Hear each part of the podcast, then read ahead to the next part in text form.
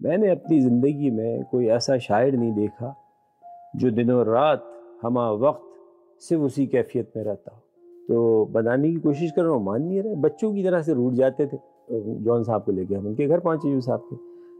अहमद फराज अच्छा उनको ये बताया मैंने कि रस्ते में कि जॉन भाई, अहमद फराज भी हैं। कह लगे जानी इसको, आज नॉकआउट करना है।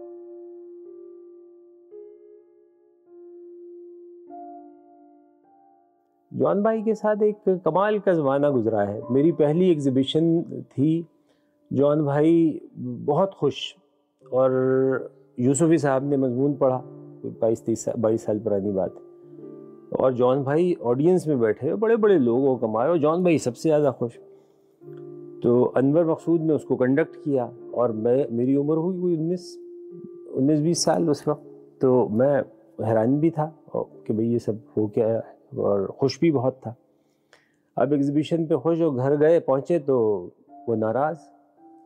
मैंने मुझे समझ में नहीं आया। किसी ने उनको ये कह दिया। यूसुफी साहब ने मैंने एक तस्वीर बनाई थी। अहमद फराज साहब ने मुझे गज़ल लिख के दी, और जो उनकी मशहूर ज़माना गज़ल है, जब उन्होंने कही तो अपने हाथ से लिखी थी वो मेरे पास है कहीं मौजूद के अपने सुना है, उसके शबिस्तान से मुतसिल है बहिश्त।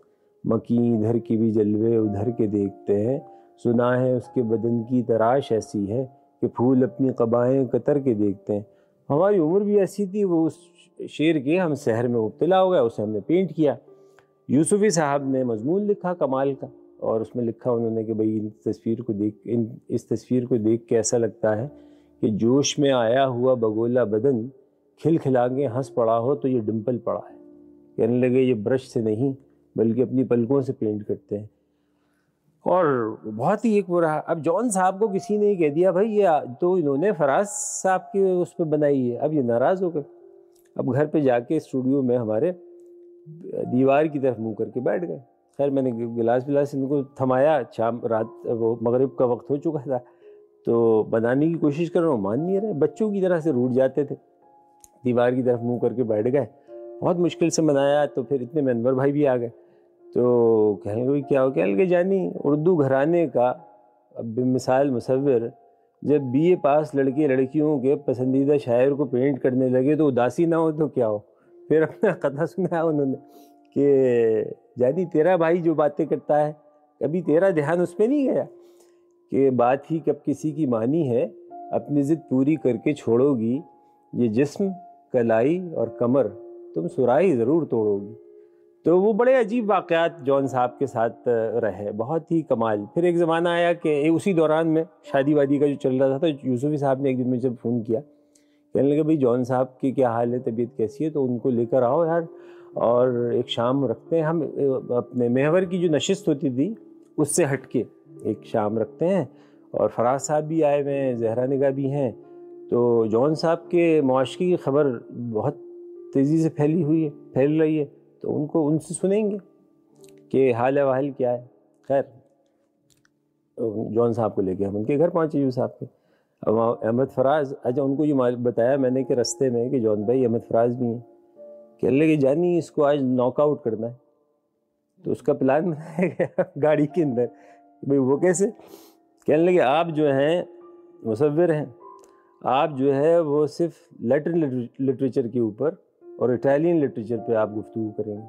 मैंने कहा, भाई लैटिन तो फिर भी थोड़ा बहुत तराजम पढ़े हैं, लेकिन हम इटालियन लिटरेचर पे तो क्या पेंटिंग पे बात हो सकती है? कहने लगे, नहीं, वो सब कर सकते हैं, आपको सब जो है जानी तुम इस पे करोगे। मुझे टास्क दे दिया उन्होंने। और कहने लगे कि फ़ारसी तो इसे आती है, आज मैं इसको गिराऊँगा अरबी से। अरबी से इसको गिराऊँगा। वहाँ पहुँचे यूसुफी साहब के घर पे और अब वहाँ पे उन्होंने कह दिया था कि ज़रा इनको ख्याल रखिएगा कि शाम ख़राब ना हो। तो उनके पीने वीने पे हमने उनको कर दिया कि आपके लिए एहतमाम इंतज़ाम रखा हुआ है घर पे। अभी यहाँ पे सिर्फ़ वैसी गुफ्तु होगी और तमाम चीज़ें होंगी। अब वो वहाँ पे फराज साहब जो है, उनकी दो बहुत ही करीब उन अपने, उनकी दोस्त थे उनके साथ आए हुए थे। अब वहाँ पे जॉन भाई ने दोनों से बैक वक्त इजारेश फरमा दिया। एक डॉक्टर थी उनसे और दूसरी जो खातून थी उनसे कहने लगे, भाई इश्क तो मुझे तुमसे हो गया, लेकिन शादी इनसे करूँगा मैं। इस तरह की सूरत हाल हो गई, उस पर फराज भी थोड़े से खफा हुए और ये हुआ थोड़ी देर करते करते फिर अपने शेर सुना उन्होंने कमाल के, बहुत ही कमाल कम के, आ गही ने किया हो चाक जिसे, वो गरेबा भला सिले भी कहाँ? खुद से हम एक नफस हिले भी कहाँ, तुझको ढूंढे तो तू मिले भी कहाँ। खुश हो सीने की इन खराशों पर, फिर तनफ़ुस की ये सिले भी का। अब भाई वो सबकी सभी जो इतने हाजरीन थे आपा और सारी लोग थे, अब उन अपने, सब उनकी शायरी और सबसे ज़्यादा शायरी का तो अपने लुत्फ ले ही रहे थे, साथ में दिलचस्पी थी उनके उश्क जो किसी और खातून से चल रहा था, वो उसे भूल भाल उन दो खातन के ऊपर वो आशिक हो गए। थोड़ी देर के बाद अचानक उन्होंने क्या किया? दो कबाब उठाए और अपनी जेब में रख लिए। अपने जो वो पहने हुए थे वॉस्कट उसकी जेब में रख लिए। तो मैंने कहा, ये सब, अपने जॉन भाई क्या कर रहे हैं? कहने लगे, अबे, अपने यूसुफी की तो कबाब है ये। तो वो इस तरह के बहुत ही कमाल अपने मज़ेदार आदमी थे। जैसे शायर थे, एक और चीज़ बड़ी अहम, क्योंकि जब इंसान के साथ रहते हैं तो बड़े उसके, उसकी खामियाँ भी और जौहर भी। सभी सामने आते हैं। मैंने अपनी ज़िंदगी में कोई ऐसा शायर नहीं देखा जो दिनों रात, हमा वक्त सिर्फ़ उसी कैफियत में रहता हो। रात तीन चार बजे हड़बड़ा के उठना और जानी वो कहाँ है? कलम कहाँ है? रजिस्टर कहाँ है? और कोई मिसरा लिखना और बस सो जाना और सुबह उठ के पता चला कि वो पूरी गज़ल हुई भी है। तो बहुत ही हर वक्त वो उसके अंदर रहते थे।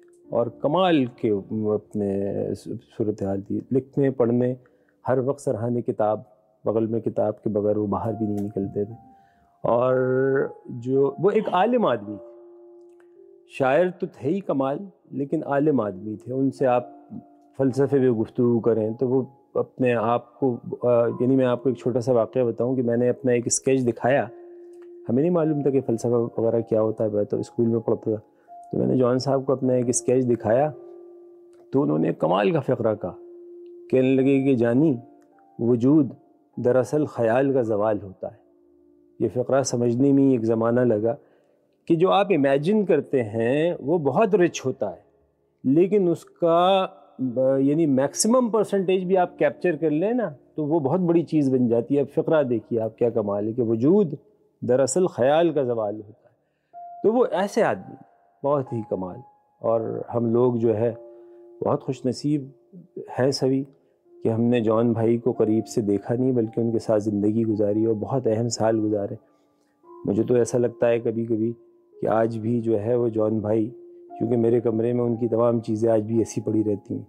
मुझे लगता है कि जॉन कहीं से आवाज़ आएगी, क्योंकि वो नाराज़ हो जाते थे। और वो कहेंगे कि जानी आओ, रंग करते